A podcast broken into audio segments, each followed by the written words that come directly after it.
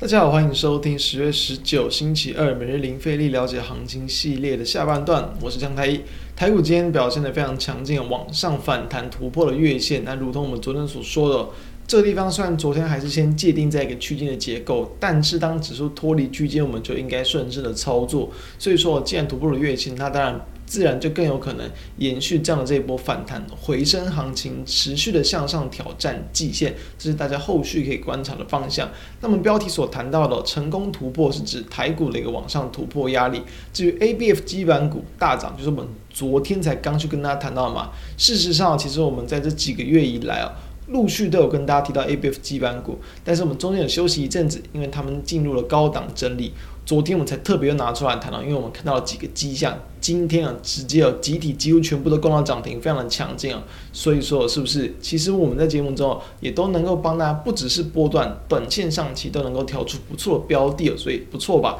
那我们来看到今天整体台股的一个方向，在今天我们加权指数呢，它是开高之后，然后走高嘛，哦，几乎就是维持一个非常强劲的反弹格局，开高震荡小幅压回之后收高，然后呢收涨了大约两百点，直接稳稳的收在一六九零零整数关卡，距离一万七。其实也只差一百点的，非常的近。购买指数也是收涨了超过三点五点，很强。那我们在技术线图就可以看到，昨天的黑 K 棒是压在月线下，诶，今天直接往上站了回去，开盘直接开在月线上，然后往下小幅度的测一下，诶，就是测月线。所以我们也谈过非常多次，你看到了没有？原本的月线是压力，哦，今天往上开盘，开盘站上去，等于压力也变成支撑了，因为突破了过去。好。突破了过去这个支撑，它早盘小幅度的往下压回了一下，诶，撑住没有跌破，对吧？它就是很典型的回撤支撑，之后呢就强劲的往上攻击，所以这是很标准的突破压力的一个形式。那同同时呢，今天的收盘也是差不多啊，把这个九月二十二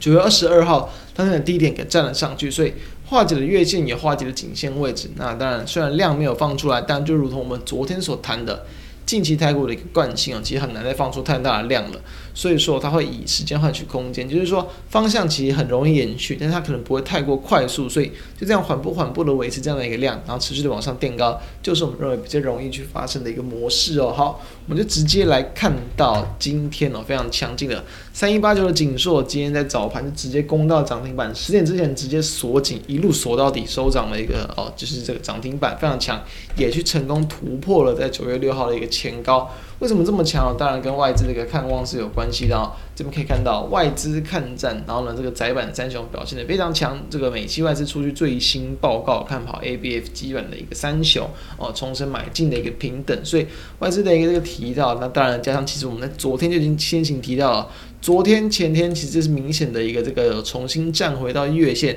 同时在近期的成交量其实都是有陆续的放到月均量以上，代表在经过了大概九月份以来的一个高档整理之后后呢，昨天是稍微有点短线转强的契机，所以因此我们昨天才会在节目中特别再把它拿出来谈。可以看到，今天直接开高之后，其实都还有进场的机会。开高的幅度也不算非常的高，很快速就往上拉高，直接锁到涨停。不止景硕，看到像三零三七的星星也是一样哦。虽然说一样，经过了这个震荡啊，近十月份，然后是在跌到了大约在这个八月份那个前低的位置附近，甚至之下去做震荡。在短线上有稍微打了一个底，然后呢，往上近期嘛，在这个上周五也是站回到五日均线之上，今天也是直接往上跳空啊，往上去突破了一个月线之后呢，强劲的往上攻，也是在这个个大概中午之前就直接锁紧了涨停板，非常的强。那以及像是八零四六的一个南电，我们也可以看到八零四六的南电今天也是哦，虽然没有收到涨停，但也是收涨了九点三四八，都很强，同时也是早盘开开高走高，几乎就在这个。涨停板的附近去做一个高档震荡，所以这样的一个情况，当然其实我们说实话，你很难去这个得知说到底外资哪一天可能要喊什么股票，或者是看空什么股票，到很多消息之后，你才能够去做个。做到这个反应跟动作嘛，但是如同我们谈到，其实我们在前几个月其实已经陆续有去关注了，因为我们谈到长线展望依旧是非常的乐观跟正向，那再搭配到技术面一些短线转强的契机，你去做一个卡位切入，那当然就有机会了形成这样的一个表现，所以提供大家参考，就是说如何在这样的震荡的盘之中来去找到这种比较具有潜力的一些标的，再来看到像二三七六的技嘉也是我们在这个上周就有去跟大家去，哎，应该说两周前、哦。两周前，你说上上周的在周四吧，周四左右，那时候周三、周四就有去跟大家去谈到说它目前的一个强劲的一个表现。那以目前来看，确实哦，股价在今天的一个这个守稳五日均线之后，再度去往上收涨，